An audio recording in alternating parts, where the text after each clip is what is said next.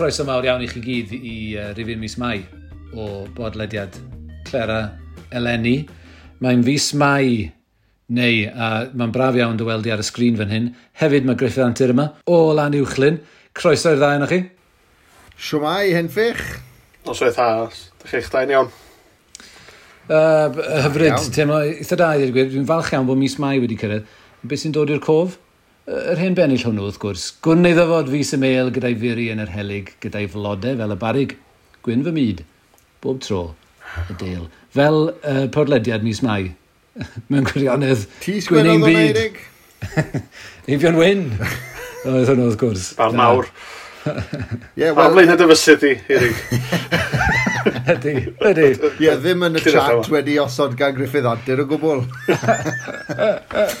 um, mis Mai, wel, a Gwanwyn neu Haf hapus. Bydd ni, ni'n mynd mewn i'r Haf. A dyna haf. thema'r raglen arbennig hon, Eirig. Sonia fwy am beth sydd o flaen ein grandawyr hoff.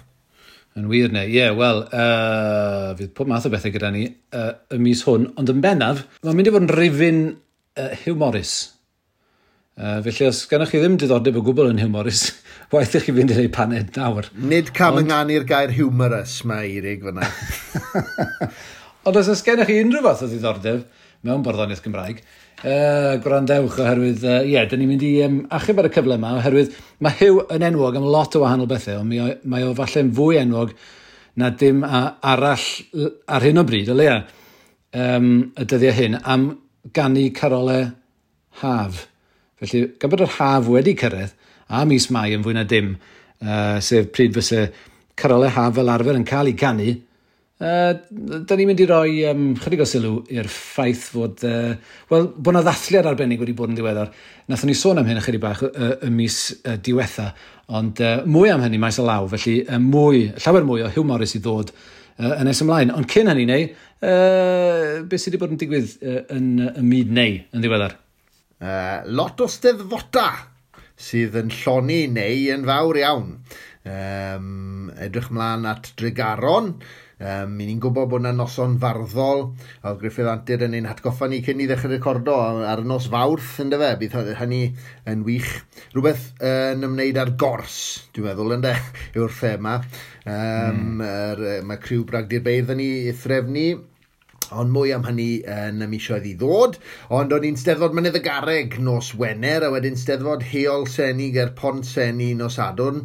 Nithor o'n i yn halwr neu steddfod Llandidoch, neu Landoch, fel maen nhw'n gweud yn lleol neu St Dogmiles fel maen nhw'n gweud yn lleol. Um, a wedyn nos Sadwrn mae'r steddfod uh, fawreddog honno'n digwydd. Uh, chwarae teg, llongarchiadau i bwyllgor lle'n steddol yn ddoch. Ges i y fath wompyn o becyn swmpus o dan mae'r ma adran lenyddol yn rhyfeddol, yn uh, yn lloni dyn a gweud y gwir. Uh, mm. Nid pob, mae pob steddfod yn wahanol. Mynydd y gareg, llai o destun y llun, ond cadeirio llongorchiadau Judith Morris ar ennill y gareg fyna. A dawns y blodau. Dwi byth wedi gweld dawns y blodau yn digwydd mewn steddfod leol o'r blaen. A wedyn steddfod heol seni yn steddfod ddwyieithog. Felly mm. rhaid fi drio gofio rhywfaint o Saesneg wrth feirniadu, ond oedd hynny, yn, uh, oedd hi'n noson fendigedig ac oedd y Gymraeg a'r Saesneg a, a llawer iawn o Gymraeg yna, gwed y gwir, yn cydblethu'n hyfryd a wedyn Llandidoch neithiwr. Um, gai jyst nodi uh, ein llongyfarchiadau gresog ni fan hyn ar Clera i un o beniau bandit uh, Llandidoch, yr uh, steddod fanna, sef Terwyn Thomas, ar um, neud y, gyflawni'r gamp o ennill y dwbl yn steddfod Pont Ryd Fendiged a gynhaliwyd yn ddiweddar steddfod e, fawreddog honno, Tudur Dylan ag Emyr y Graig Davies yn beirniadu, ac Terwyn wedi gwneud y dobolau, ennill y gader a'r goron, a wedodd Terwyn, maen nhw'n meddwl bod rhywun arall wedi wneud e, ond swn nhw'n cofio pwy. Felly, nid fe yw'r cyntaf, ond wffti ty pwy arall nath e.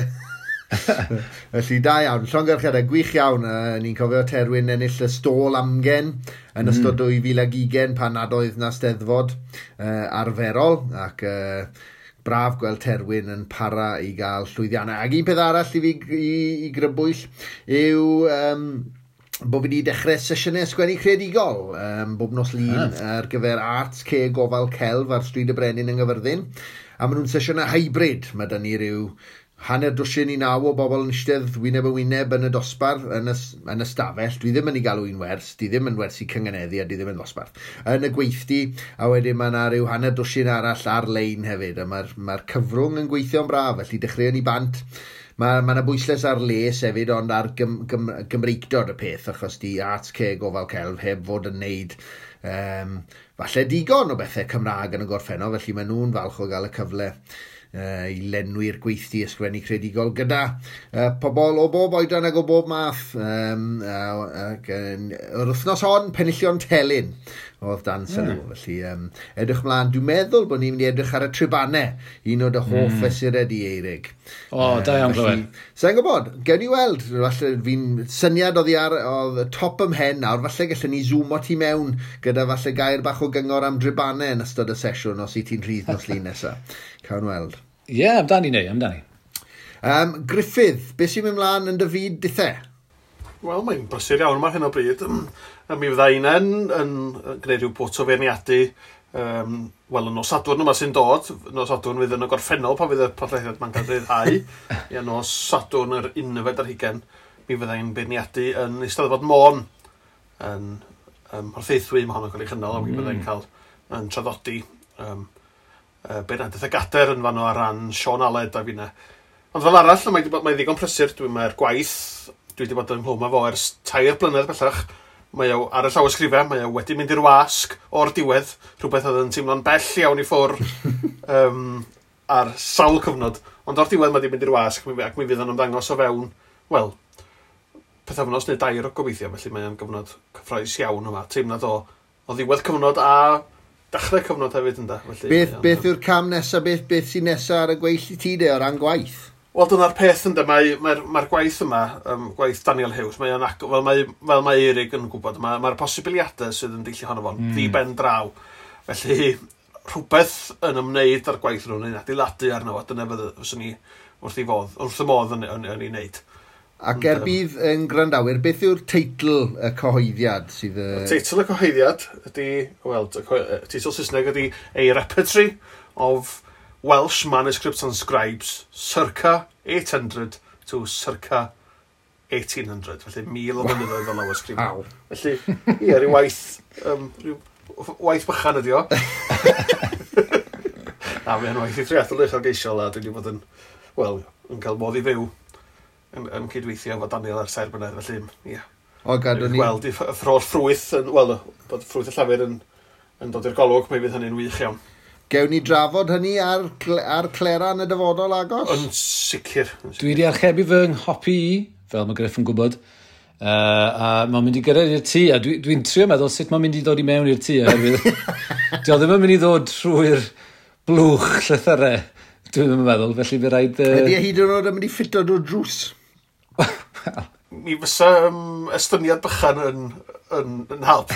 Just, just, just, just, just, just, just, Ond dwi'n edrych ymlaen yma o'r atgal nwylo ar, ar y cyfrolau uh, o'r diwedd. Ie, yeah, felly llongyfarchiadau, uh, Griff, mae'n dipyn o, dipyn o gyrheiddiad mewn gwirionedd. A beth, a beth amdano ti, Eirig? Beth sy'n bod yn mynd mlaen yn dyfyd dithau? Wel, gan bod chi wedi bod yn sôn am feirniadu ysteddfodau boes, dwi'n dwi, edrych ymlaen. Wel, dwi wrthi nawr, actually, ond dwi'n wrthi nawr yn, yn uh, beirniadu uh, barddoniaeth steddfod Powys Ia, fydd honno, y steddfod Powys yn cael ei chynnal uh, ar y 15fed a'r 11 ar y 15 o, um, o'r ffennaf, felly dwi wrthi rwan yn, yn, yn beirniadu rheini. Mae'n braf yn dydi cael y, y, y tymor yr eisteddfodau nôl fel petai, um, yn y run-up at y brifwyl. Felly mm. mae pethau yn, uh, yn prysuro yma. Fwy o um, wybodaeth nes ymlaen am cicio'r bar yn y newyddion heddiw na. Ni'n sôn am cicio'r bar fydd yn digwydd yn mis Mehefin. Yr unig beth arall sy uh, werth sôn amdano ar y gweill gen i ar hyn o bryd ydy fyddai'n mynd i yr eidl gobeithio'r wythnos nesaf ac yn mis Mehefin i, um, i gwrdd â, â, â ffrind i mi uh, sy'n byw yn Colcutta, ond mae o hefyd yn dod draw i'r eidl, yr enw Vikram Iengar, mae o yn ddawnsiwr Mae o'n, mae o'n dawnsio dawn, ffurf arbennig a traddodiadol o, ar ddawns Indiaidd, sef Katak sydd nid yn anhebyg o ran i gymlethdod i'r gynghanedd. A dyn ni'n mynd i gwrdd yn, yn yr eidl uh, mewn lle o'r enw Boglia, Bogliasco, a dyn ni'n mynd i drafod pethau sy'n gyffredin ac yn anghyffredin rhwng y ddwy grefft ac yn gweld ble mae hwnna'n mynd â ni. Fi'n licio bod chi wedi gorfod dewis lle neutral i drafod y fath beth. Ie, yeah, yn union. Dwi wedi cwrdd â, â, â Ficrab yn Calcutta a mae o wedi bod yn Aberystwyth. Mae yna gysylltiadau agos gan efo yn Aberystwyth ac Aberystwyth i ddeud y gwir, oherwydd mi ddoth o yma yn fyfyriwr uh, i'r adran uh, ffilm a theledu a, a theatr, theatr ffilm a theledu, i, uh, i wneud i radd blynyddoedd yn ôl. Felly, um, ie, yeah, dyn ni'n ni, ni gwybod llawer am yr un pethau, a mae o hefyd yn mynd i fod yn dod i'r steddfod yn Rhegaron uh, fel rhan o brosiect arall. Felly, ie, uh, yeah, mwy am hynny uh, uh, yn y misoedd i ddod. Ac un peth arall i sôn amdano fe, erbyn i bobl glywed diwedd uh, penod mis Mehefin, bydde di hefyd wedi tryddodi berniadaeth neu bydde di yng Nghymru Peredur Lynch yn tryddodi berniadaeth o lwyfan yr urdd. Ha, dyna ysteddod arall. So gwerth sôn amdani, ti'n iawn. Ie, yeah, fyddai'n uh, yn, fyddai yn Nyffryn Clwyd drwy'r wythnos honno. Fyddai ddim yn yr ysteddfod drwy'r wythnos, dwi'n meddwl. Ond dwi'n yn edrych ymlaen fawr at a ti fynd yn ôl i stafell yr Fyddwch chi'n uh, dod i'r steddfod hefyd, boes? Bwriad i mynd dydd iau a dydd Gwener, dwi'n meddwl, gyda'r plant, a mae canolfan peniarth, uh, uh, dwi'n gwneud pethau fyna ar ran canolfan peniarth hefyd. Uh, holi Tudur Dylan, un o'r pethau fyddai'n neud, yw anglyn ar adnoddau gwych mae fe am yr eryd hopwyd wedi creu, sef biwgraffiadau'r beirdd. Mm. Yn uh, rhoi biwgraffiadau manwl a dadansoddiadau gwych o'r cerddi sydd ar y maes llafur lefel A. Felly, os ych chi'n athrawon neu'n ddisgyblion uh, tygau neu chweched dosbarth, dewch uh, fore Gwener i Stondin Peniarth yn Steddfod yr Urdd. A gyda hynny, mae'n bryd i ni ddiolch i'n noddwr yr heilaf ohonyn nhw oll, uh, Llyr James a'i gyfrifwyr siartredig yng Nghyfyrddin. Llyr James, wrth gwrs, wedi ymddeol bellach, a wedi, wel, mewn ymddeoliad, mae daw prysurdeb, mae e'n awr yn drysorydd barddas um, am ei bechodau. Ac ni'n ddiolchgar iawn i Llyr am osod trefn ar bethau yn ariannol uh, fyna. Ond uh, chewch chi ddim gwell cyfrifwyr na gyda Ryan a Bethan sydd uh, wedi um, cymryd ar awenau o ddwylo llir. Um, gwasanaeth yn bwysicach na o, maen nhw'n deall i ffigurau, ond mae ei gyd yn Gymraeg. Gwych iawn, ie. Diolch yn fawr uh, llir ein noddwr hael iawn. Gwych iawn. Um, a ni'n mlaen nawr neu at uh, Delicacy gan Dylan. Dylan. Yn ystod ymweliad criw o feirdd tir iard a chartre Emyr, mab yr hybarch John Davies a graig Aberporth, yn ystod geia llynedd, mi sylwon ni ar wichder yr adeilad, tŷ gwydrog gloiw yn edrych allan dros fai Ceredigion. Ond yn anffodus, roedd na ambell i wylan wedi gadael ei hôl ar y ffenestri. Felly dyma ddychwelyd yno ymhen rhyw wythnos wedyn – efo sgwiji i olchi'r gwydr. Uwch llys emyr rhagfer oedd, a sadwrn brochus ydoedd. Y deri gwyllt oer ei gwedd, a gwynt hyd at ei gyntedd, ond a dod i theilwyd di y tywydd sydd yn tewi. Miriau llachar lliw arian a'r gwydrau gwyw gwyd i'r gan Y to teils ar ben y tŷ yn foddion i'n rhyfeddu. Mae'r lle cystal a phalas i frenin glew dan fryn glas. Daeth rhai ar daith yr awen i gryd o wledd ger dôl wen. Yn gyd gler i gartre'r gŵr, i lys un sy'n lasaniwr. Hwn yw Rambo yr ymborth a'r Pierre yn Aberporth. Ond, ac mae ond, un mawr yn dynfa, un ond enfawr. Gwelais fod cachu gwylan yno yn difwyno'r fan, fel lembon taflu hymborth ar y paen yn Aberporth. Brawychus o feichus fur ergydio ar y gwydr, Roedd ei holl masgaroedd hi yn wastraff ar ffenestri, Gwydyr mor fudur ei fyd, Efrest o faw anhyfryd. Yna doedd dim amdani ond mynnu dy helpu di i lanhau ôl gwylan hi i wydrog ail belydru, a dyna ni caed yn ôl delynau gwyndolunol. Rhof ddiolch am gael golchi a glanhau dy wydrau di wrth y bae.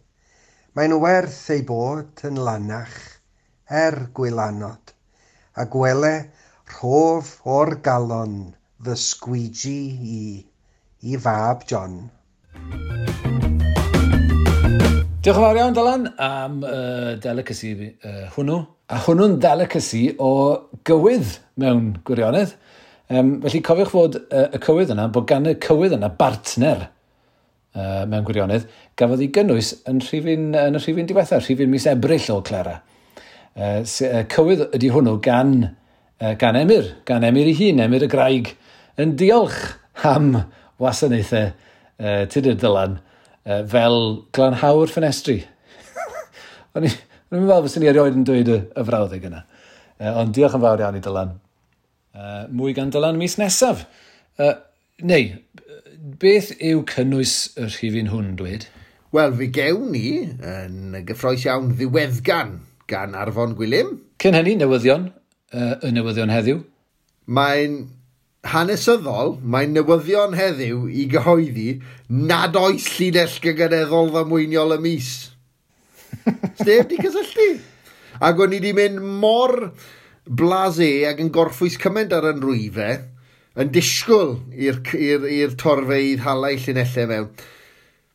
Ydy e achos bod ni'n recordo yn rhy gynnar yn y mis, dwnim. Ta beth, ond fe gewn ni hint a helynt y diwrnod o ddathlu a gafwyd yn Nyffryn Ceiriog Eirig uh, mm. i gofio a dathlu gwaith a bywyd Hugh Morris. Dyna ni, cyn hynny, mi gewn ni o'r ffwysgerdd uh, a recordiwyd uh, yn ystod y penwythnos. Cyn yr orffwysgerdd, fe gewn ni y pos. Mae'n braf gwybod fod yna ambell i biler yn dal i sefyll megis craig yr oesoedd. Um, Griffith yn edrych arno ni'n gadarnhaol, felly mae'n edrych fel sy'n y bos. Dyn ni yn y presennol, dim un sydd yn gorfod cael ei halio nôl o'r, gorffe, or dyfodol.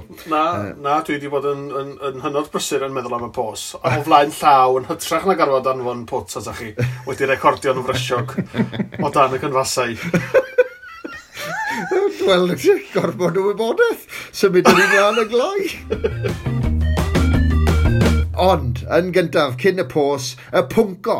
Ac e, i chi mynd i'n ngoleio fi fan hyn, um, Griffith ac Eirig, ynglyn â Hugh Morris. Gewn ni chwalu mythau. Uh, Eirig, fe gei di sôn Um, fi'n credu bod ni wedi sefydlu bod ti'n eitha hoff o'r boi yma. a, a fi'n teimlo'n effernol yn galw Hugh Morris y boi yma yn barod. A wedyn, ah. dwi'n meddwl, Griffith, bod ti'n gallu chwalu'r myth um, oedd yn ymhen i ynglyn â um, cyfoeswyr Hugh, Hugh Morris, megis Tom Ornant er enghraifft. O ti'n ti agos i iawn ati, dim, dim ond rhyw gan mlynedd allan ohoni ti, felly Felly dydden nhw ddim yn Dal at i. O'n nhw'n mynd ifed yn y pub na dim byd. Na. Yn yn penna ni, mi oedden nhw. Wel, ie, dyna be mae, dyna be mae dychymig yn ei wneud. Wel, gyntaf i gyd e, Eirig, pwy oedd Hugh Morris? Wel, ti'n meddwl be, nes i ateb y cwestiwn tebyg iawn o'r pnawn da yn ddiweddar, falle Ti'n moyn i ni just switcho i pnawn da? Ie, yeah, basically. cer i pnawn da. Wyd o e fe'n ôl. Uh, ond yr ateb nes i roi fyna oedd, pan ti'n dweud i enwau, A pa ti'n dweud bardd o'r ail ganrif ar bymtheg, tyd, dwi e ddim yn cyffroi rhyw lawer, nag yw e. Tyd, ti'n ti teimlo, o oh, ie, yeah, oce, okay, bardd arall o gyfnod sydd ddim rili'n cael lot o sylw uh, o gwbl. Tyd, pan ti'n dweud, falle gydag ambell un, ty ti'n dweud bardd o'r oesoedd canol fysyn nhw'n cyffroi rhyw fymryn o bosib. Ti'n mynd? Ond mae'r canol...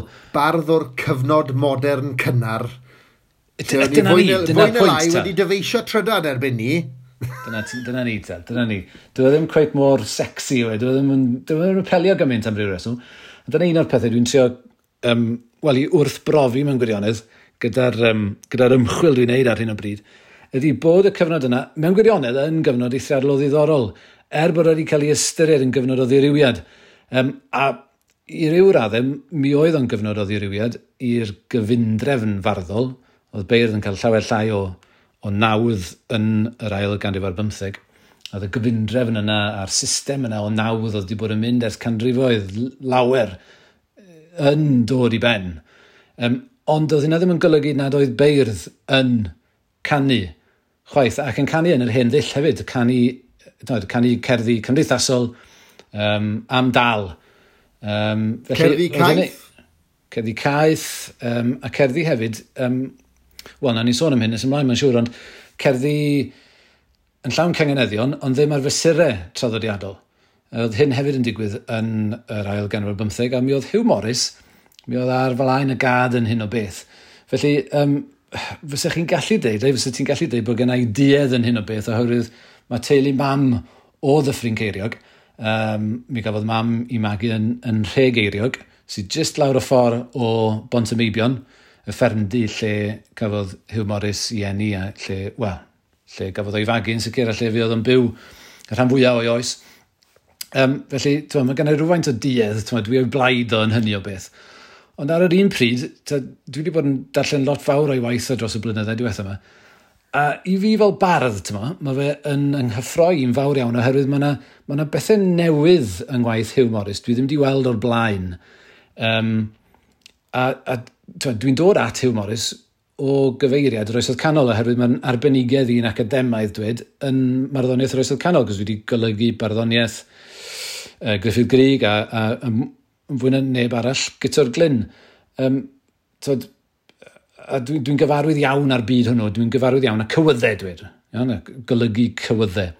Ond pan ti'n dod i'r ail gan o bymtheg, beth sy'n gen ti yngwaith hyw ydy, mae gen ti gywyddau, Mae gen ti gywyddau yn yr hen ddill, cywyddau mawl, cywyddau marnad yn fwy na dim. Gofyn a diolch hefyd. Ond wedyn mae gen ti bethau eraill. Mae gen ti yr un mathau o gerddi. Mae gen ti gerddi uh, gofyn, uh, uh, diolch, um, uh, marnad. Ond maen nhw ar fesurau gwahanol. Maen nhw ar fesurau anrhaddiadol. Um, Dyn ni'n ni, ni gwybod, mae'n siŵr, am y, am y pedwar mesur ar hugain lot ohonyn nhw'n fesured os neb beth yn defnyddio, doedd neb erioed rili really defnyddio defnyddio'r lawer iawn. Ond mae rhain y tu allan i'r casgliad arbennig yna, mae rhain, mae lot fawr ohonyn nhw um, ar alawon uh, um, sydd wedi dod i mewn o, o Loegr yn ôl bob debyg, ond bod Hugh wedi, a bobl eraill mae'n siŵr wedi i troi nhw'n bethau Cymreig iawn iawn iawn. Drwy cyngeneddu nhw, tywed, a'i wneud nhw'n fysurau e Cymraeg, Cymreig, Cymreig Um, felly mae hwnna, dwi'n dwi, teimlo bod hwnna'n eithriadol o, o ddiddorol, un o'r pethau mwyaf diddorol am y canu yma, um, bod ti'n gallu ganio, de, cos mae'r alaw o'n wedi groesi. To, maen nhw yn, uh, lot ohonyn nhw yn y llyfrau, ti'n gallu, ti gallu ail greu, fel y clywyn ni nes ymlaen, ti'n gallu ail greu'r perfformiad i ryw raddau wel, gwych na ddechreuad hyfryd. Dwi eisiau dyholi di fwy ynglyn â hiw a i, i wreiddiau, i waith, i ddyddiadau uh, ac yn y blaen. Um, ond gen i ddod at y tŷ griff, ni wedi sefydlu felly nad oedd e nabod Tom nant. Um, ond yng nghydestun Cymru ar y pryd, allu di ddodi Hugh Morris mewn rhyw fath o gyd-destun i ni? Wel, do'n i'n amdano ti, ynddo, Eirig, ond dwi'n gweld rhyw gymaint o parallels felly rhwng be oedd yn digwydd yng nghyfnod hyw neu yn benodol drwy hyw yn ail hanner yr ail ganrif ar bymtheg a be oedd yn digwydd yn, wel, yn ochr y Ceredigion o bosib yn hanner cynta'r bedwar y ganrif ar ddeg efo mm. Dafydd Ap Gwilym, mm. hynny yw, be, be ddigwyddodd bryd hynny, yn ôl yn yddiad Dafydd Ap Gwilym, oedd bod, wel, yn ôl y dysioledd gyda ni o leia, um, ydy bod yr awdle trymion astrus oedd yn cael ei canu gan uh, gogyn fe i'r bedd y tywysogion, yn colli tir, a be oedd yn dod yn ei lle nhw oedd canu chydig bach um, ysgafnach, a, a dyna pryd y gnaeth y cywydd ddechrau ennill i blwy fel prif fesur, fel hoff fesur y beirdd, ac aros felly am, wel, dros dair canrif ynda. Um, a, ac mae yna rhywbeth tebyg yn, yn digwydd efo hyw hynny yw mi oedd e ryw ddiwedd cyfnod bryd hynny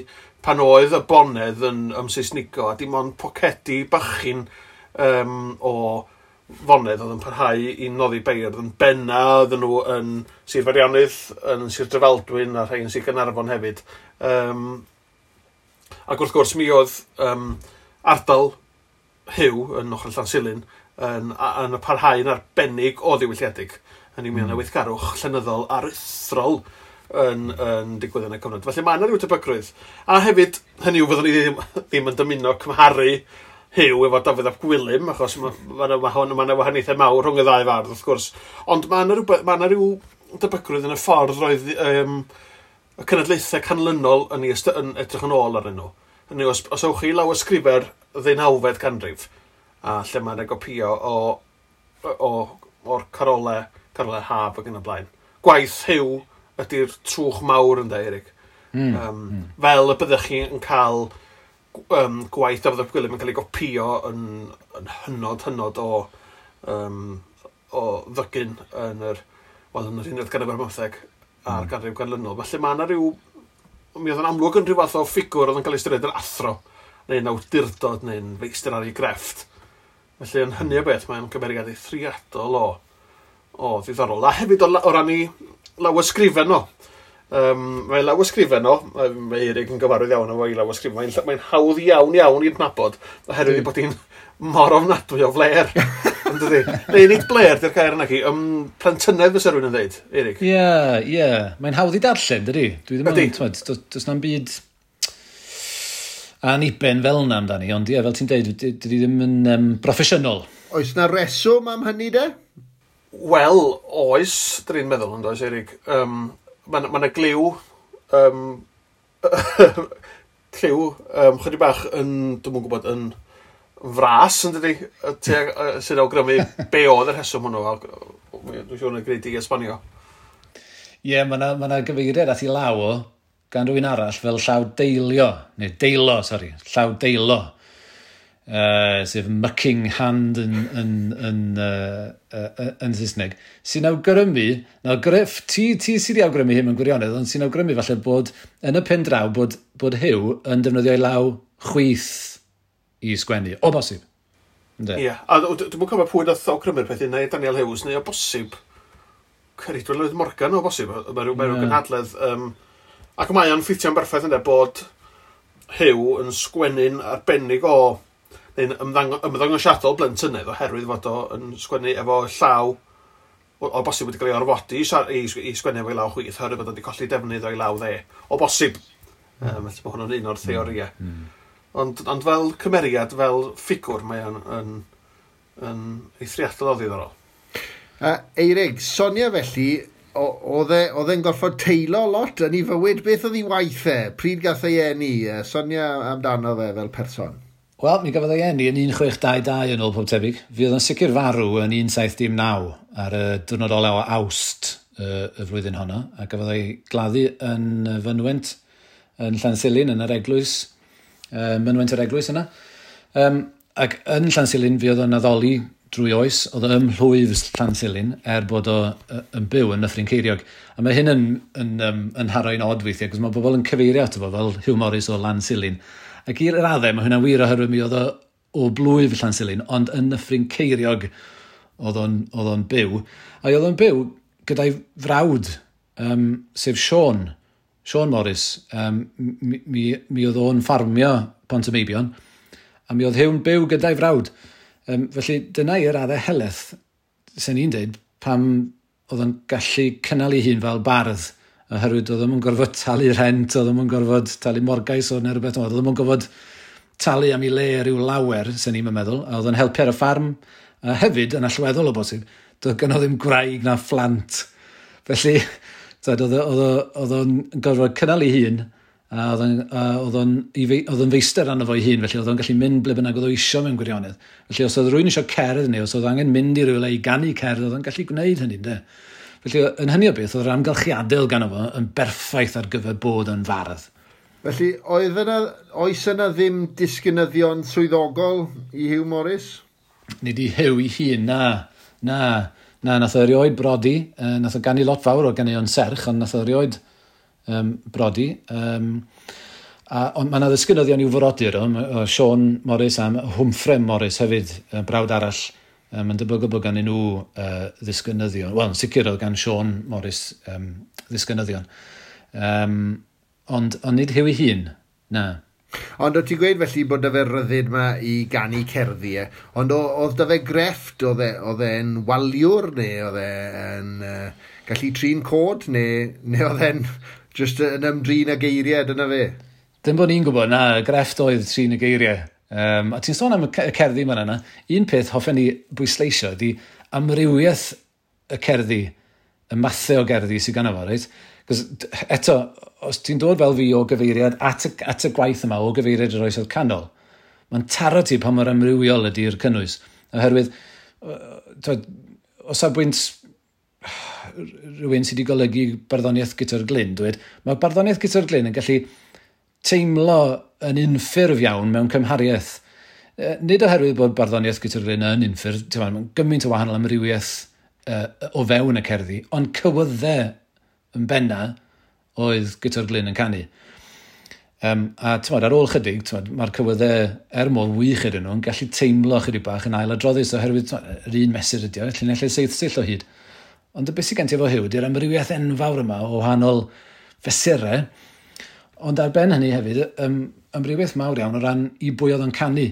So mae gen ti gerddi i bobl gefnog iawn, bobl fel um, Miltwniaid, teulu Miltwn, uh, Castell Wain, uh, na bobl eraill yn byw uh, modlith uh, uh, wrth Llansilin. Mae gen ti gerddi i William Williams, um, uh, llefarydd tir cyffredin oedd yn byw, gan o gartre. Llanforta. Dyna fo, ie, yeah, oedd o'n, oedd o'n, oedd o'n noddwr i hiw. So, gen ti'r bobl yma oedd yn, oedd ar hain eich ar gymdeithas. Ond hefyd, beth sy'n gen ti am waith hiw ydy cerddi i bobl ym mhob hain o danodd hefyd, hyd reit i lawr at y tlodion. Um, oedd o'n amlwg yn hael iawn efo iawn ac yn, ac yn barod canu i, i, i bawb oedd yn, yn ei gymuned o'i gwmpas o. Felly, yn ogystal o'r bobl yna ar y top, oedd gan efo hefyd y man, y man uchelwyr, bobl oedd yn byw yn yr ardal yn gallu olrhain eu hachau yn ôl i noddwyr gyda'r glyn yn yr ardal. Um, felly oedd o'n canu iddyn nhw, ond hefyd y bobl glawd yma oedd yn byw, oedd o'n canu hefyd iddyn nhw bron fel elusen, sy'n ni'n dweud. Um, a, a mae'r mathau o gerddi sydd ganddo fo, reit? Mae ganddo fo gerddi, tyma, fel bys ti'n disgwyl gofyn am rhywbeth, gofyn am geffil neu rhywbeth, neu gofyn am ddillad, neu am het, neu tyma, rhywbethau felly. Mae gen ti hefyd genre sy'n ni'n dweud eitha newydd yn y traddodiad, neu falle bod yn ddatblygiad o'r cerddi a chai ar y canol. Ond beth sy'n gen ti ydy cerddi cysur, fel dwi'n galw nhw, lle mae hyw yn mynd ati i gysuro rhywun.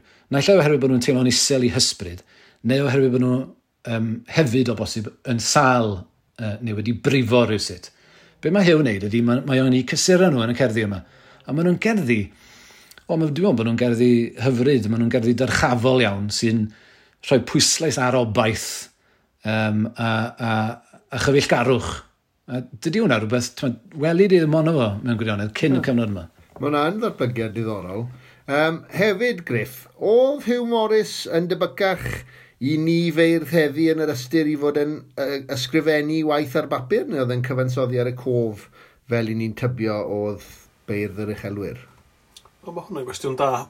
Um, dwi wedi dadle o'r, or blaen, mae rhyw fath o syniad, uh, wel, cyfeili ornus i raddau ydy'r syniad yma mae, mae creaduried anllythrenog oedd y beirdd hyn ddod yn yr Asiad Canol. Um, mae pob un darn o dystiolaeth dwi'n gwybod amdano fo yn awgrymu i bod nhw'n llythrenog ynda. Um, felly hyd yn oed yr hei oedd yn braidd yn glerwraidd fel beirdd fel y Nant, um, oedd yn dipyn mm. o glerwr o gymharu efo'r pengeiriad, ond eto mi oedd o yn gallu sgwennu just about, um, ac mae, mi oedd o'n cyfnod i gerddi hynny. Ond, ond fel, fel ti ddim, erbyn y cyfnod yna, mi oedd um, cyfnodi um, cerddi yn, wel, bod y berdd yn gwneud hynny yn, yn fwy um, bod, bod o'n fwy cyffredin neu bod o'n tueddu i wneud yn amlach. Ond yr un peth sy'n wir ydy cyn lleiad o enghreiffti o law Hughes wedi goreisi. Yn dweud, Does mm. llawer, um, mae yna un llawysgrif um, yng Nghysledd Cwrt Mawr yn y Llyfrgell Genedlaethol, um, 224, dwi'n iawn? Ia. Yeah. Yn Cwrt Mawr 224, mae honno'n, uh, mae yna ma dalpio sylweddol yn ei law o, ond heblaw am hynny, rhyw ddarnau, hwnt ag yma ydyn nhw'n da, um, ac yeah. oedden nhw'n tueddu, o bosib gan i'w gan i law o chdi bach yn blentynaidd, oedden nhw'n cael eu copio um, gan sgriwyr mwy medrus. A hefyd oedden nhw'n cael eu, yn amlwg oedden nhw'n cael eu traddodi drosodd a throsodd ac wyt ti'n amlwg wedi greu mwy o waith na fi ar hyn, Eirig, ond o ran hynny yw o copio oedd gan deulu uh, y folks ynda, um, pen y graig, y rheina oedd yn, mm. yn hynny wedi ymddiddori ac yn mynd ati o ddifri i, i gofnodi gwaith um, Hugh Morris. Ie, yeah, fyddai'n rhoi papur uh, byr ar y pwnc yna, i'r gwir, yn y gynadledd, cynadledd y repertory yn y mis gorffennaf. Edrych ymlaen yn fawr at rannu rhywfaint o ymchwil ar hynna, ond fel ti'n dweud, mi oedd y, y teulu yna, uh, folks, felly Richard Folk, ei dad o Folk Richard, ei daid o Richard Folk arall, mi oedd nhw'n y teulu cyfan yna, oedd nhw'n bwysig iawn i hyw, o'n nhw'n noddi hyw, ond nhw hefyd yn cyfnodi gerddi o, o'n nhw'n gweld y fel peth pwysig felly, ynddo.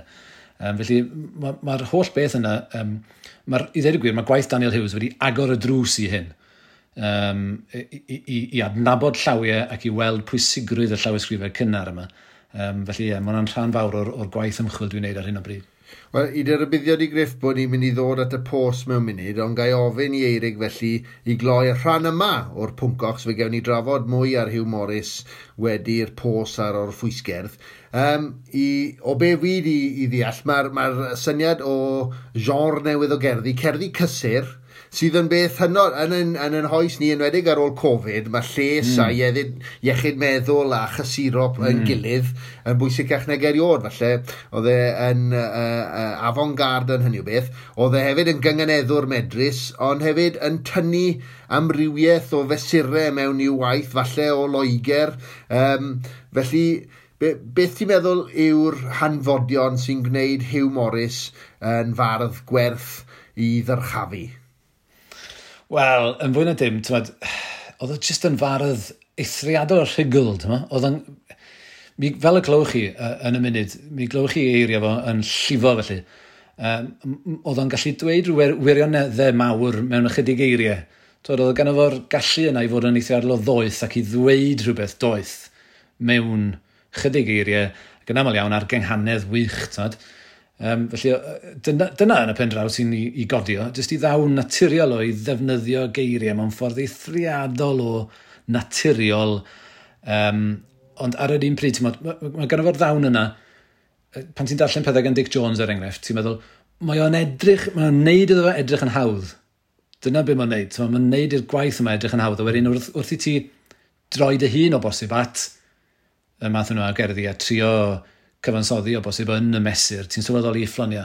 Mae hwnna'n anoddach na o'n i'n feddwl, tad, a ti'n gweld i ddawn yn hynny o beth. Felly, um, yr, unig, yr unig beth ola na, na i bwysleisio, di, fel, tad, i berthnasedd o heddiw, ti'n gofyn fan Griff, tad, pan mae berthnasol yw e i ni heddiw, sy'n ni'n dweud bod o, y teimlad dwi'n gael ydy bod o weithiau yn fwy perthnasol i feirdd heddiw na beirdd yr ysgol canol sy'n llawer yn wacach Dyna dwi'n teimlo, jyst oherwydd yr amrywiaeth yna sy'n ei ganio, oherwydd, twed, dwi, ti, mae Griff, mae gymaint o feirdd eraill heddiw yn canu cerddi comisiwn i gymaint o wahanol bobl, gymaint o wahanol ddibenion ac yn y blaen. Mae'r ma, ma, ma gofynion sy'n ar yn awen ni heddiw yn, yn amrywiol iawn, iawn, iawn. A dyna oedd o'n amser hyw hefyd. A dwi'n teimlo, pan dwi'n darllen beirdd, y gwaith beirdd yr oesodd canol, dwi'n teimlo, wel, mae'r ma, cerddi ma'n wych, ond maen nhw'n cael eu canu i i'r elit. Maen nhw'n cael eu canu i'r haen uchaf yna yn y gymdeithas mewn ffordd glasurol. Ac i'r, i'r raddau helaeth, mae hynna wedi mynd yn llwyr yng Nghymru, tymod? ac yn llawer lle arall. Felly, dwi'n teimlo bod y canu yna, yr o'r canol, yn bellach i ffwrdd mewn gwirionedd na'r hyn sydd gennym ni am waith yw. Wel, amen i hynny, a diolch o galon i chi'ch dau am yngoleio fi um, ar gyfer pan ddewn ni drafod Tom Ornan trwy ddydd. And, um, diolch o galon Eirig, mwy am Hugh Morris a hint y diwrnod o ddathlu gawsoch chi yn y Ffrin Ceiriog a Fflwyf Llansilin, dwi'n cymryd hefyd. Yeah. Um, ond nawr, mlaen â ni at y pos gyda Griffith a'i ymenydd Um. Ei, do, mi nath ni benderfynu tro dwytha bod ni'n bod ni'n do. O ie, do! Ond dwi'n mwyn cofio beth o. Griffith a'i ymenydd llawn manion. Ie. Ie. Ie. Do, o ti'n meddwl bod yn ddarchafol ac yn crynhoi...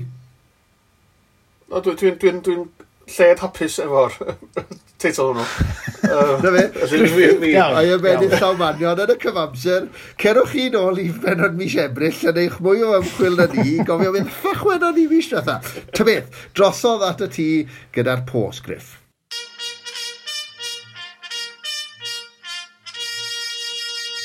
Diolch yn fawr iawn, neu. Um, Wel, y tro dweitha, mi nes i osod pos, oedd rhywbeth fel hyn, os dwi'n cofio'n iawn. Um, unwaith eto, mae'n bosib bod rhaid fynd yn ôl i bos mis Ebrill i weld beth oedd yr union eiriad.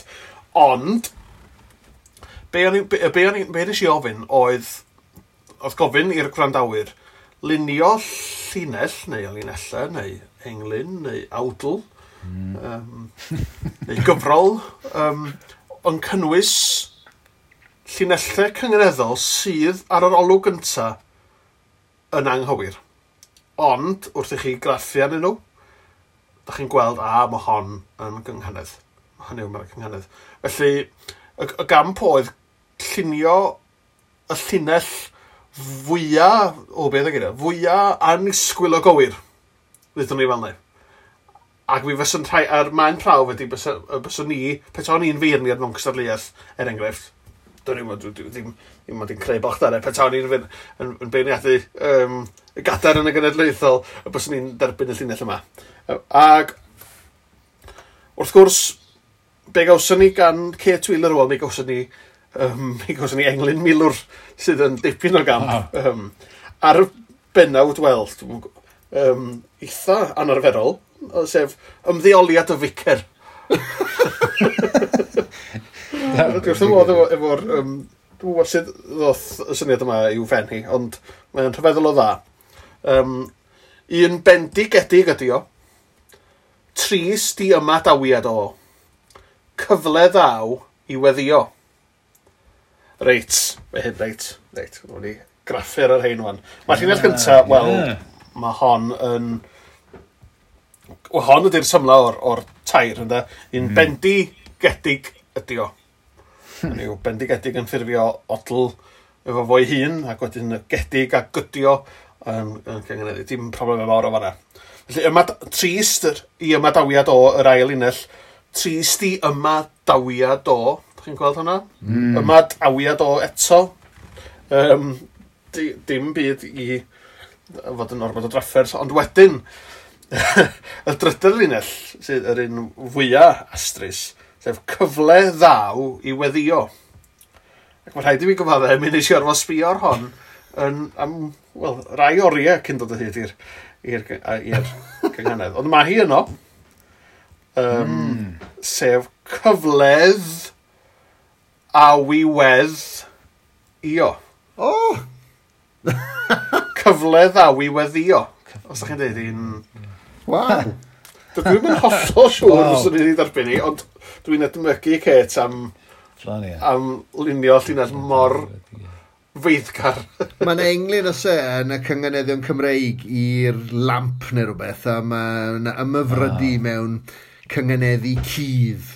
Oedd yeah. hwn yn ffasiwn ac yn cael ei ddarchafu ar un pwynt, yn oedd? Ond ddim gymaint falle yn fwy diweddar.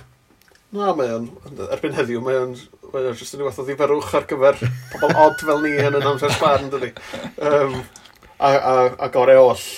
Ac mae gosyn ni fwy gan Kate wedyn. Um, Mae'r ma, ma rhain, mae'r ddwy gynta yn, yn unwaith eto yn hollol, wel, dos o ddim amheuaeth gan ei, na dydyn nhw'n gywir, hynny yw, doedd na mynd coch yn ochi. Perffaith gywir yn dydi. Wrth gwrs, mm. doedd na mynd coch yn ochi. Ac wedyn gweld y prentis yn ei siwt prentis mm. yn ei siwt. mm. hon o'n mm. debyg i'r un o'n i, i'r llunau greithdiol o'n i wedi rhaid, sef mae'n mae na'n ei ddigon i gwsg. Um, ac wedyn, y drydedd eto mae hon yn, yn chyri bach yn, yn fwy dadleuol. Ma, mae, mae o di newid i diwn. Sef, ond mae angen, mae, mae, mae, mae chyri bach yn, yn mae'r llun chyri bach yn dindrwm. Swn i'n dweud, swn i'n dweud, mae o di newid di diwn. Newid did id. Newid id diwn. Ie, oce. Oce, ie, ie. Felly hynny mae'r gynghanedd yno, ond o bosib bod i, bod i chynni bach yn pwyso tuag at y diwedd. Ond fel arall, mm. dwi wrth y modd, dwi'n ddiolchgar iawn i chi Cet am Waw. Gyfryd rhan yn y ffolin yeah. yma mor gyson. Na, chwarae teg. A goffa ni eto o'r llinell a sbardinodd hyn oll o gan Suki Bosgawen. O ie, nes i anghofio sôn am hwnnw. Um, be oedd y llun ydych? Um, um, dewch yn ôl i o leio. Ie, ie. Yeah. Ynda. Dwi'n meddwl, dwi'n meddwl bod yn sicr yn gynghanedd. Ond na, mae rhai um, Kate Wheeler yn mm. hydred yn fwy, wel, yn, yn gwthio'r ffiniau, dwi'n dwi hoff iawn o hynny. Dwi wedi sylwi ar batrwm, mae yn y cyngeneddion sain mae rwydda i wneud y cyngeneddion cydd yma falle? Dwi'n meddwl, dwi'n ti'n iawn, dwi'n meddwl mae yn y cyngeneddion, ie. Mi hmm. fydda'n ll yn llawer iawn, ydy mae angen yr odl yn does, yn yr elfen o'r odl. Yes. Dwi'n meddwl, ac wrth gwrs mae'r sain yn cynnig hynny um, amlyca. Na. Yeah. Felly, ie, yeah, lle diolch yn fawr iawn i Kate, hmm. unwaith eto, am, am ei chyfraniadau gwych. Clywch, clywch. Reit, o'n i'n mlaen felly at um, bos mis Mai. A digwydd edrych bore yma o'n i ar, ar, ar Twitter. Ac mi weles i sylw um, gan Alan, un cyfaill Alan. Um, mm. Nid Alan Llwyd, ond yr Alan arall. Uh, un o'r ddau Alan yn, yn ein bywydau. Alan Iwi. Alan Iwi. Mm. Um, yn ymateb i un o gerddi Brian Bilston. Dwi'n siŵr o bod chi'n cyfarwydd â Brian mm. Bilston mm. sydd yn, yn cyhoeddi cerddi ffraeth iawn. Dwi'n gwybod ydy'n gwneud yn ddyddiol, ond mae'n gwneud yn rheolaidd iawn beth bynnag. Di, di. di. Um, a be oedd gan Brian Bilston oedd cerdd yn llawn anagramau. Felly pethau fel, when life gives me lemons, I see melons, and sometimes it makes me solemn too. Chi'n gweld hynny fel solemn. Rhyw ddwli sydd yn gydnaws iawn ar, ar ar slot yma, gwrs ni gan, gan Brian Bilston y bore yma. Ac fi nath Alan Iwi ymateb, rwy'n dweud rhywbeth ffraith iawn. Um, Thank you, Brain. You have truly streamed the rat. Hynny yw, thank you, Brian. You have truly mastered the art. Yna. Um, Felly, mi nath hynny fe'n creu mae'n rhaid i mi gyfadda.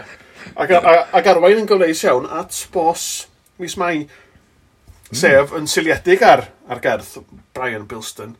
Um, sgwennu englyn, geitha fod yn englyn i'r adolunion, yn englyn um, penfyr, un englyn milwr, yn englyn crwca, un, unrhyw englyn sydd yn cynnwys cynifer o anagramau a phosib. Mae hwn yn bos eitha astrus ac mae'n mynd i herio. Hyd yn oed y goreion mm. ohono ni. Ond does gen i ddim am heieth na fydd gan Kate Wheeler rhywbeth i'w gynnig i ti. Maen nhw'n deud yn dydyn, um, os nad hynny mae arwydd bod yna rhywbeth mawr yn bod yn y byd, ydy os nad ydy'r Today program yn dod ymlaen ar Radio 4. Wel, arwydd i ni ydy os nad ydyn ni'n cael pos gan Kate, mae yna rhywbeth mawr o'i le. Felly, dyn ni'n ni, ni ddiolchgar iawn iawn iddi am, am gynnal yr eitem yma cyhyd ac, ac, ac yn edrych ymlaen at yr englyn anagramaidd o ddaw ganddi yn y man.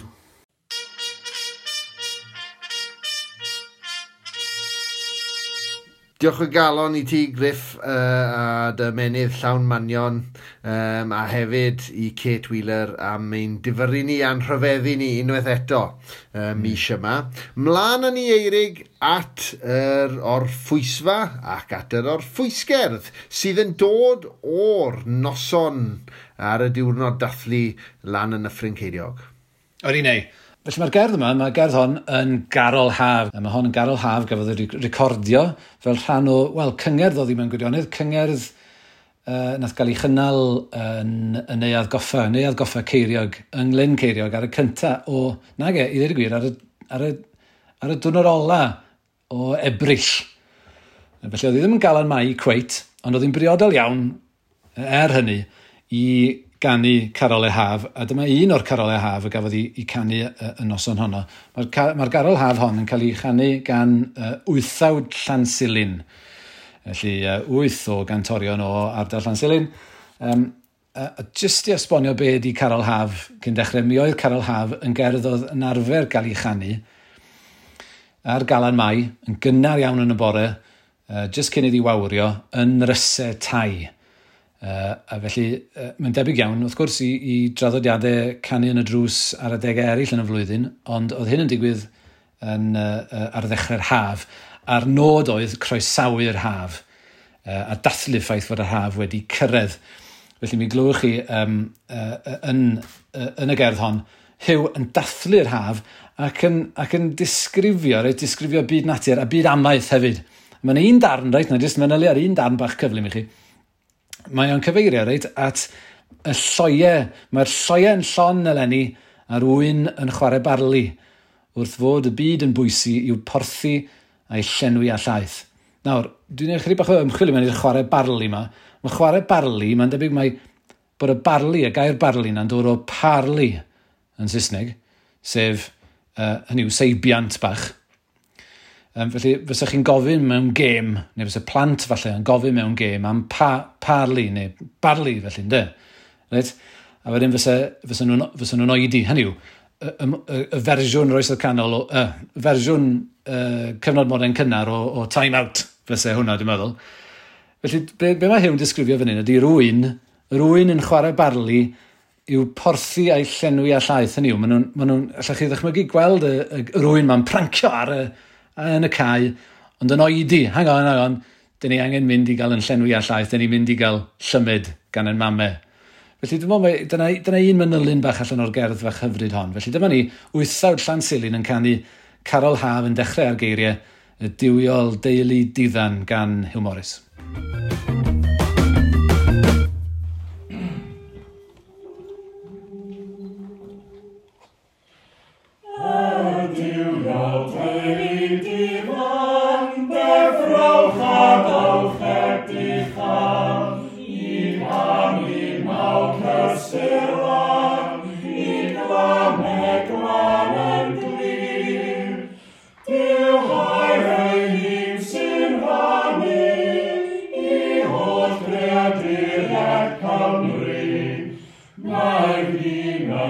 Christ your life.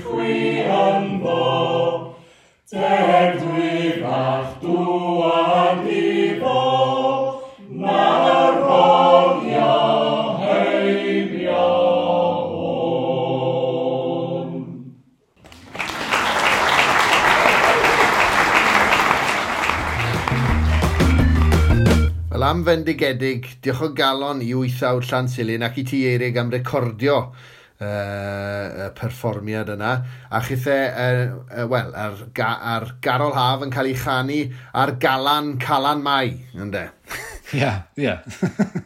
A ddylswn ni nodi hefyd i wir i gwir bod yr, um, yr alaw yna, glywsoch chi, bod enw uh, ganddi, sef mesur Carol Haf, sydd ddim yn swnio'n drawiadol iawn, ond uh, y peth trawiadol amdani ydy bod hi'n hen iawn. Mae'n rhan o gasgliad uh, Iolo Morganwg, sef y casglwr mawr cyntaf, i ddweud y gwir, o Alawon Gwerin. Felly, um, be glywsoch chi fanna oedd uh, un o uh, garolau haf hew yn cael ei canu ar un o'r alawon cynhara sydd gyda ni ar gyfer uh, mesur y garol haf.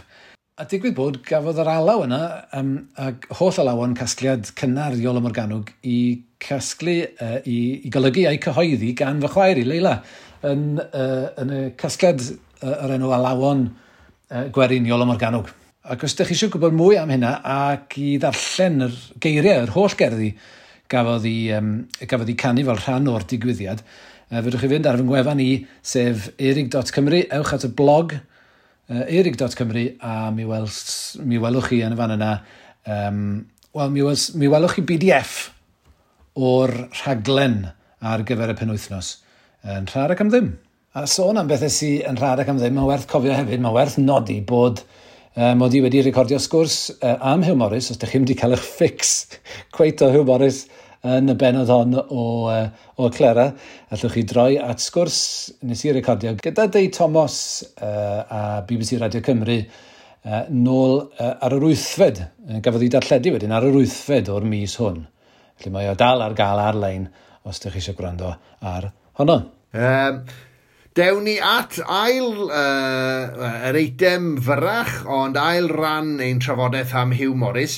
Sonia Eirig, cyn i ni gael yr newyddion heddi, gan ein bod ni um, mewn galar gan nad oes yr un llinell gyngeneddol ddamweiniol wedi dod mewn y mis hwn. Mae'n rhyfedd o beth i ddweud yna. I ni di, i ni di e. mynd ers mis hydref 2016 gyda'r eitem yma.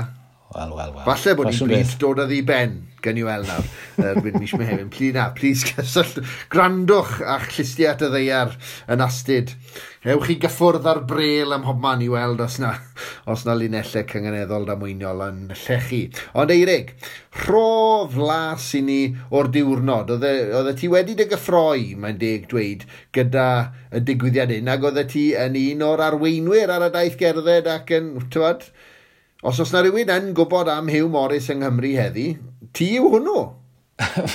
falle, falle tawe neu. Ond, i ddweud gwir, oedd e'n fwy na dim ond diwrnod i ddweud gwir. Oedd o'n benwythnos o, um, o ddathliadau. Ddath na grew ohono ni ynghyd. I ddweud gwir, mae rhaid diolch i um, Arfon Gwilym fan hyn, oherwydd Arfon Gwilym nath gael y syniad o ddwy'n pawb ynghyd. Uh, llynedd. Nath o ddwy'n bobl o ardal Llan Silena, ddod i clywed bod gennau ddiddordeb hefyd yn hiwmor. So, nath o ddwy'n ni ynghyd ar rhyw fath o gyfarfod Zoom a, a gofyn y cwestiwn be fedrwn ni wneud. Felly, ddothon ni setlo ar, um, ar galan mai fel dyddiad i ddathlu'r ffaith fod Hugh, wrth gwrs, uh, wel, bod 400 mlynedd mlwyddiant, 400 mlwyddiant i enni o uh, eleni. Uh, felly, dyn ni'n gwybod pryd yn union gafodd o'i enni, uh, felly mae rhyw flwyddyn gyfan o'n blaen i fel, fel, fel, fel, fel, fel lle posib i, i ddathlu. Um, felly, nathon ni setlo ar y penwythnos yma Ac yn briodol ddigon, wrth gwrs, mi oedd y penwthnos, mae'r penwthnos eleni, mi oedd o yn syrthio ar ddwnod ola uh, y penwthnos dydd Sadwn felly ar y, ar y, ar y degfed ar hugen o ebryll, a wedyn uh, dydd syl ar y cyntaf o fai. Felly beth ddigwyddodd, reit, oedd athyn ni uh, ar, ddydd sad, ar y dydd sadwn, athyn ni ddechrau dydd sadwn drwy fynd ar daith gerdded o gartre hyw ym Mhontameibion dros y bryniau i uh, lle oedd o'n addoli yn Eglwys Lansilin, rhyw 5 neu 5 neu 6 milltir o daith yn cael ei harwain gan arfon arall, sef arfon Hughes. Mae gennym fo gwmni neu rhyw fenter gennym fo o'r enw teithiau cerdded dyfu. Mae'n weithgar iawn yn, yn Nyffryn Dyfu yn, yn arwain teithiau cerdded, ond mi ddoth o i ardal uh, i, i ddyffryn Ceiriog, felly i wneud hwn. A mi oedd o'n wych, mi oedd o'n um, yn gwybod yn union ble i fynd, a, a do'n ni'n hollol siŵr wrth gwrs sut oedd Hew yn mynd yn teithio i gartre i'r eglwys, ond uh, mae'n siŵr fod wedi dilyn rhyw, rhyw lwybr tebyg i, i be nathon ni. A nathon ni dros y bryniau, ond rhyw ddeg ar hugain ohono ni, ohono ni i gyd. Ond un o'r pethau difyr iawn reit ar y dechrau, oedd nathon ni gael mynd drws nesau i Bront y Meibion i dyr enw Erw Gerig, lle mae cader Hugh Morris. Nawr, nid cader fel, um, fel sgen ti neu, uh, nid cader bren eisteddfodol, ond cader garreg ydy hon. Mi oedd hi ma'n debyg, mi oedd hi yn y ffordd neu ar y mil y lôn uh, ym Meibion yn wreiddiol, ond gafodd hi symud wedyn i'r ardd yn erw gerig drws nesaf. Uh, mae, dyna lle mae o hyd, a, a gafodd pawb oedd yn y criw gyfle i eistedd yn ddi a cael ei llun di dynnu. Oedd yna'n eitha braf, mae'n rhaid i ddweud. Uh, felly, mae'n debyg bysau hyw yn eistedd y gader yma um, yn yr oes cyn geir, y loris a balli, pan oedd hi'n saffach ister y mil ffordd. Um, a fysa fo bosib yn cael rhywfaint o, o ysbrydoliaeth yn sgil eistedd yn y lleid. Gaethoch chi ysbrydoliaeth o eistedd yn y gader? Dwi'n meddwl falle bod ni.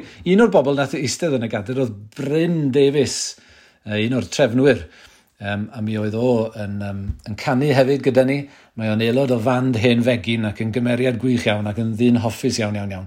Mi nath o eistedd yn y gader, a dwi'n gobeithio bod wedi ysbrydoli fo i ennill i sedd fel cynghorydd yn nes ymlaen o'r wythnos honno. Nath e ennill dros Blaid Cymru, felly dwi'n falch iawn dros, uh, dros Bryn. Um, a i ddweud y gwir, gan bod ni'n sôn am Bryn, mae rhaid sôn am uh, wraig Bryn, sef Rhian, Rhian Davies. Uh, nath hi waith anhygoel yn, yn lleol i, i ddwy'n uh, mwy nag un gymuned ynghyd. Uh, felly mae diolch yn fawr iawn iddi hi am, am wneud lot fawr o waith yn lleol. Felly gyda'r nos wedyn, nath ni gael uh, gyngerdd lle nath lot o bobl ddod ynghyd i gannu uh, caneuon Hugh Morris uh, yn, uh, yn y neuad goffa yng Glynceiriog. A dyma fi wedyn yn dweud am beth i beth am y cerddi ac yn ei cyflwyno nhw uh, wrth fynd ymlaen. Felly oedd honno, mae rhaid i ddweud, oedd honno'n yn noson hyfryd iawn. Oherwydd gan mlynedd union yn ôl bron, um, mi gafodd yn noson, mi, mi o'n y noson neu ddathliad tebyg yn yr union yr un lle Uh, a'r 300 blwyddiant gen i hyw. felly oedd yn briodol iawn bod ni'n mynd yn ôl i'r um, uh, i'r neuad goffa. A wedyn ar y dydd syl, athyn ni i'r eglwys, na gawson ni wasanaeth arbennig, gwasanaeth Calan Mai uh, uh, ar, yn eglwys Llansilin. A nath Cas Meirig uh, arwain uh, uh, y gwasanaeth hwnnw. A nathon ni ddilyn patrwm y blygain um, a gwahodd partion i fyny i gannu Carol e Haf, a mi ddoth na'n fwy nag un uh, parti i fyny. Uh, rhai ohonyn nhw dod mor bell am fach lleth i gannu. Felly, oedd ac ac oedden nhw yn neud ennill y plygain, pobl yn, twad, yn joslo falle yw'r gair, a jyst yn mynd lan a pherfformo. Oedd lot o hynna digwydd, ie. Oedd lot o rhyw fath o sibrwyd yn mynd, dyn ni'n mynd i fynd nesaf. Ie, well i ni fynd rwan. Ie, yeah, oce. Okay. Um, a, ond, uh, na, yeah, nath o weithio'n dda. A un peth bach difyr arall nath ddigwydd yn yr eglwys oedd bod nath, um, nath Arfon Hughes wisgo fyny fel Hugh Morris, neu fel rhywun o'r ail ganrif ar bymtheg, efo het a'r holl, ar holl ddillad. Er mwyn, er mwyn um, ail greu traddodiad mae'n debyg, bod Hugh yn mor uchel i barch yn y plwy, nath o ar un achlysur mae'n debyg, gael y fraint o arwain yr osgor allan o'r o'r eglwys, o flaen yr offeiriad felly. Uh, felly, nath yr un peth ddigwydd um, uh, y, tro, y tro hwn hefyd. Felly, nath o arwain bobl allan. Ac arwain hefyd allan o'r, or, or, or ddrws ochr, mae'n hen ddrws. A mae'n debyg, os edrychwch chi'n fanwl iawn ar y drws yma, mi fydwch chi weld olion bwledi nath gael ei tanio yn ystod rhyfel, rhyfel cartre, rhyfeloedd cartre, pan oedd Huw yn fyw ganol yr ail ganrif ar bymtheg. Mae'r tyllau yna i dal i weld, dal i gweld mae'n debyg yn, yn y drws. Yeah. Felly oedd hwnna'n hyfryd. Rwy'n gorffen y penwythnos gyda twmpath dawns gyda hen fegin yn canu yn Neuad Llanselin. A gawson ni hefyd um, fand ifanc lleol yn perfformio yn ei gig cynta uh, erioed. Felly um, plant ysgol, um, disgyblion, bobl ifanc o, o uh, lleol, um, na, ac enw'r band ydy y cnafon troednoeth. Enw A mae'n stori, ma stori bach ddifurtiol i hyn. Mae'n debyg yn ystod o y uh, gwrthryfel o Wain Glyndŵr, nath Harri'r Pedwerydd gyfeirio at y Cymru fel barefoot rascals. Ah. Felly, what, dyna pam... Ca, what care we for these barefoot rascals? Rhywbeth allan da? Oh. Dyna ni, yeah, dyna ti, dyna ni, yeah. dyna fo. Felly, wrth gwrs, maen nhw, maen nhw yn byw ym ymro o wain go iawn yn y fan yna. Wrth gwrs, mm. mae ma, ma sychar dafliad carreg i ffwr. Uh, felly, uh, oedd o'n wych iawn cael, um, cael gwrando ar, ar, ar gig cynta'r band arbennig yna hefyd. Wel, bendigedig gogoneddus, os gael i weid. A wyt ti'n teimlo i gloi, felly, bod uh, y cof am hiw wedi i adfer neu wedi i ddyrchafu yn yw bod na bobl di mynd o'na yn gwybod a ti di wneud gwael lot o waith dwi wedi glywed i ar y radio a, ac ar y teledu ac i ni gobeithio yn rhoi sylw teilwng i'r peth nawr bod uh, gwai, bywyd y gwaith Hugh Morris falle'n cael ei ddathlu fel mae'n heiddi. Dwi'n gobeithio fore neu, dwi'n gobeithio fore. Mae bobl yn yr ardal yn Dyffryn Ceirio ac allan Silin yn gwybod am Hugh, yn gwybod am ei enw, yn gwybod bod o'n bwysig felly. Ne? Felly dwi'n gobeithio falle bod fi Wel, bod y penwythnos yma wedi dod â barddoniaeth hiw yn agosach at bobl, oherwydd un o'r pethau, un o'r, wel, y prif bwynt o'n i'n neud ar y noso, ar y nosadwn oedd, dydy gwaith Hugh Morris ddim ar gael yn hawdd iawn. Mae'r casgliad mwyaf o'i waith o, ti'n gofyn mynd yn ôl i gasgliad gwellter mechain yn 1823. Tymod, diolch yn hawdd iawn cael gafel ar gopi o'r gyfrol ebson yn ddim byd arall. Ond hyd yn oed wedyn, mae'r mae safon y testyn nes yn y gyfrol honno, dyn nhw'n gret. Mae gwalltu'r mechain wedi newid lot o bethau. Ac un o'r prif bethau mae wedi newid, reit, ydy'r dafodiaeth. Felly mae wedi cael gwared o lot o'r dafodiaeth yn anffodus iawn. Os ei di, reit, yn ôl i'r llawysgrifau uh, uh, cyfredol, cyfoes yna a hyw, mi weli di dafodiaeth Dyffryn Ceiriog a'r cyffiniau yn, yn llenwi'r cerddi yma. A mae, ma hynny, dwi'n teimlo, bod hwnna'n wych, ynddo, oherwydd mae'n ma rhoi, ma rhoi ffordd i bobl heddiw yn yr ardaloedd hynny sy'n yn, yn brwydro fel pob ardal arall heddiw, wrth gwrs, am i Cymreictod ac am yr iaith. Mae'n rhoi cyfle i'r ardaloedd yna i ymfalchio yn y cerddi yma. Dyma gerddi gan un o bobl yr ardal yma yn canu fel dyn ni'n siarad. Felly dwi'n meddwl bod hwnna'n beth pwysig iawn hefyd. Wel, Amen, a diolch o galon i ti, Eirig, uh, am un teimlo wedi'n nghyfoethogi ag i tithau Griff hefyd um, yng ngoleuo a, a niwyllio fi drwy gydol yr... Wel, wedes i byddai ni wedi cwpla cyn 11, mae ymhell wedi 11 arno ni'n recordio. Ond, pa, uh, wff di hynny. Um, a ni'n ein galar, gan ganad oes yna linell gyngeneddol dda mwynhau am eith gwers sôn amdani'r mis hyn. Felly ymlaen yn ni, Eirig, at eitem olaf ond un, os cofyn ni bod na ddiweddgan gan Arfon Gwilym, sef... Y newyddion heddiw. Oh. Melfedaidd o ddewi llwydaidd. Dych neu, mae yna rhywfaint o, um, o newyddion yn does neu? Oes, Wel, gai sôn yn gyntaf bod yna e-bost wedi dod gan gynnyrchwyr y talwr. Wel, dath yna e-bost gan y cynnyrchwyr yn gweud, cadwch nodyn yn eich dyddiadur, o'n i fel, o, mae hwn yn greulon, achos mae hanner yr bobl sy'n derbyn yr e-bost yma uh, mynd i fod yn siomedig iawn, ond mae'r talwrn yn lle dod o stydi'r meirin a ffoner beirdd yn mynd yeah. i gael i, i gynnal wyneb yn wyneb yn Aberystwyth ar y chweched o'r ffenna. Felly, os i chi yn edrych mlaen at ornestau barddol, bydde ni, os i chi yn y cyffiniau neu yn gallu dod i Aber ar nos fercher y chweched o'r ffennaf, gnewch da chi bydd na ddwy ornest, pedwar tîm, a'r meirin yn fyw wyneb mm. yn wyneb a siwr o fod disgled a chyfle i gael y sgwrs yna i chi ddim yn gallu cael gyda pobl ar Zoom ar ôl y digwyddiad. A mae'n tro cyntaf, ys hir iawn iawn. Felly, dyn ni'n siŵr eto ble yn aber fydd o, ond fydd o, wrth gwrs, yma yn rhywle. Felly, os ydych chi fel, um, fel griff yn ysu am rhywfaint o dalwrn, ond ddim yn gallu dalwrn... oedd yna. Sorry, griff, oedd yna'n dan dyn iawn. Ffindio ffordd o dy gynnwys di yn, y sgwrs. Mae so point. Dydy tîm Griff ddim wedi cyrraedd y rwnd yma uh, Lenny. Ond... Um, Beth ti'n meddwl Lenny? Or... Na cyrraedd point. O ran... O ran a sore point is a sure pat. Na fe. o ran y gled, dyn ni'n... Ni, um, mae hyn o leian rhywfaint o mwy o ysgogiad i ni dro yma. Oherwydd, dyn ni fel tîm uh, gyda uh, Megan Lewis ar y tîm am tro cyntaf lenni, dyn ni erioed i cwrdd eto. Felly, os e yn braf iawn gallu gwneud hynny am tro cyntaf mm. yma yn Aberystwyth, ond falle hyd yn oed os na dewn ni uh, drwodd, sy'n braf iawn gallu cwrdd beth bynnag. O, gai ymddeheiro am alw tîm Tiriarll yn dîm y deheu Barth Dylan, os ti'n gwrando at hyn y Dylan. a, a nododd yn syth o fiwn munudau i rando ar y benod ddiwetha mis Ebrill. Uh, I ni'n e, uh, fi mynd i gael groflo a wneud lan am y, yng Nghamwedd. Yn Aberporth yng Nghartre Emyr Davies, lle ni'n mynd i gwrdd di mercher nesaf a dathlu ymhen yn ddeugen gyda Chinese bach. Mater arall i'w ddathlu yw, a'i gyhoeddi ar goedd yw bod cicio'r bar yn digwydd eirig yn mis Mehefin. Ti'n iawn neu? Uh, Mae'n ymddangos bod pob peth yn digwydd yn Aber dyddi yma. Um, mi fydd cicio'r bar yn y studio yn y studio Gron yn, yng Nghanolfan y Cyfyddydau yma yn Aberystwyth ar yr unfed ar bymtheg o fe hefin. Yr unfed ar bymtheg o fe hefin.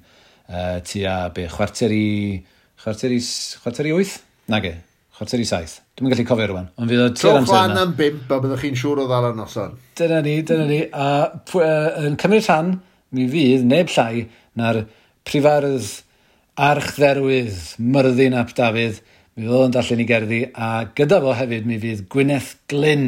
Felly eifionydd centric iawn mewn gwirionedd, ond yma yn Aberystwyth yn edrych ymlaen, uh, codi blas at yr Eisteddfod Genedlaethol wrth gwrs. Gwych iawn, ac uh, ymlaen â ni, gai ddiolch o galon i Griffith Antur am dy gyfraniad braf iawn cael dy gwmni, a gobeithio, gewn ni gwrdd yn aber wyneb yn wyneb yng Nghegin Eirig neu rhywbeth, cyn bo hir i recordio hyn, bydde hwnna'n braf. Bydde hynny'n braf iawn, bydde. Ac uh, diolch o galon i ti Eirig am uh, ein porthu ni uh, gyda'r recordiadau a'r, ar wybodaeth a'r ymchwil ni, a gallu di gyflwyno'r ddiweddgan felly. Wel, diolch i ti, neu. Ie, yeah, wel, dyma'r ddiweddgan gan Arfon Gwilym. Uh, Cerserch ydy hon, un arall uh, o'r cerddi a gafodd ei canu yn uh, y noson honno uh, yn y neuad goffa yng Glyn Ceiriog uh, a ddiwedd ebryll.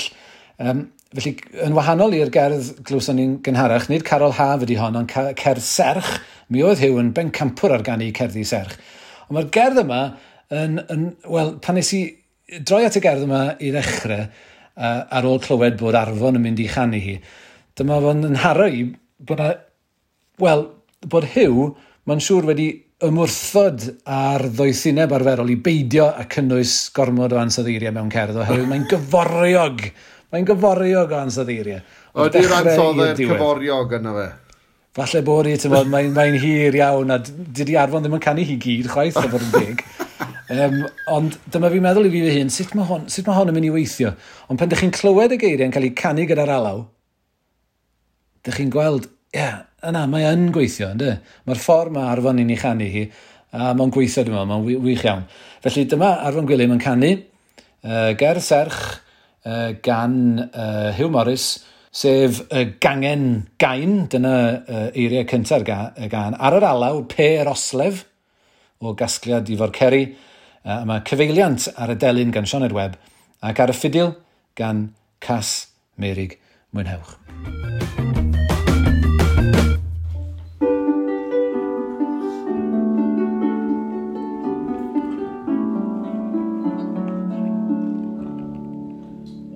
angen y fain, gboddol y fain, y gywred y gywrain, yr Iain reiol, seren siriol, wywddoedd y weddol, o rasol ddreiniol ddron. Derbyn di brafiau bri yn ddiwegu gen i ganiad, sain o dyfiad, gwrol gariad, y wastad leiad lon. Un feini'r glir ar dir nid oes, ac arain foes yn fwy, na ffil yw'r don, liw ni lon, dirion wenfron, wylon ole, gwen lliw'r blode, twyn a'i hoffe a'i gwelau dyddiau nwy. Fy lloen naturiol arna ti, y seinies i fy sef, o'r rand y fod, a thrydd fel rod, fe'n gan barod, hynod hoenus, fi'n amddawnus, lawen liwis, y fedrus, y foddus, y ferch.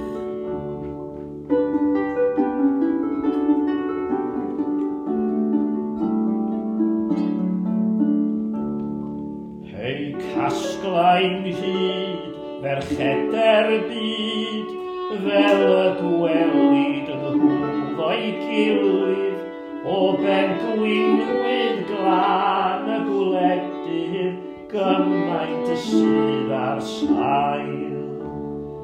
I'r lyn fan, i dref neu lan, ddiwael eirian, fe'n gan fwyngu, rydw i'n credu, dyed Cymru, y methwn dyna.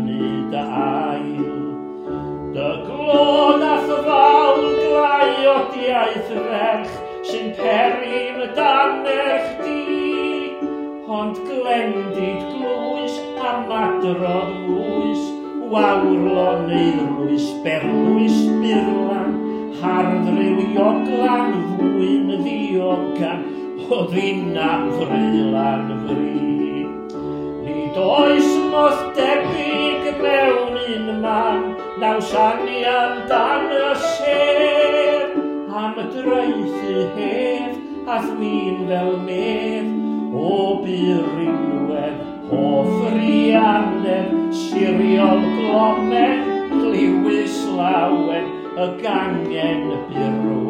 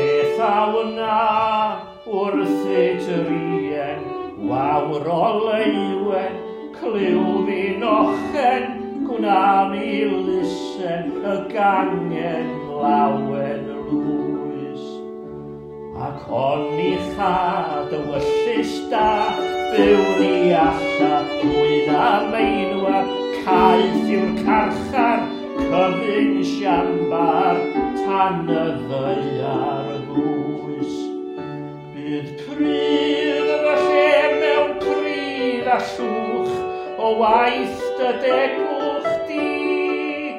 Os ti gwar glid na'm rym mewn pryd i swyth hefyd, benid boned drwydri garedd, fein i'r fwynwedd, un fewedded, ffreithedd y ffri.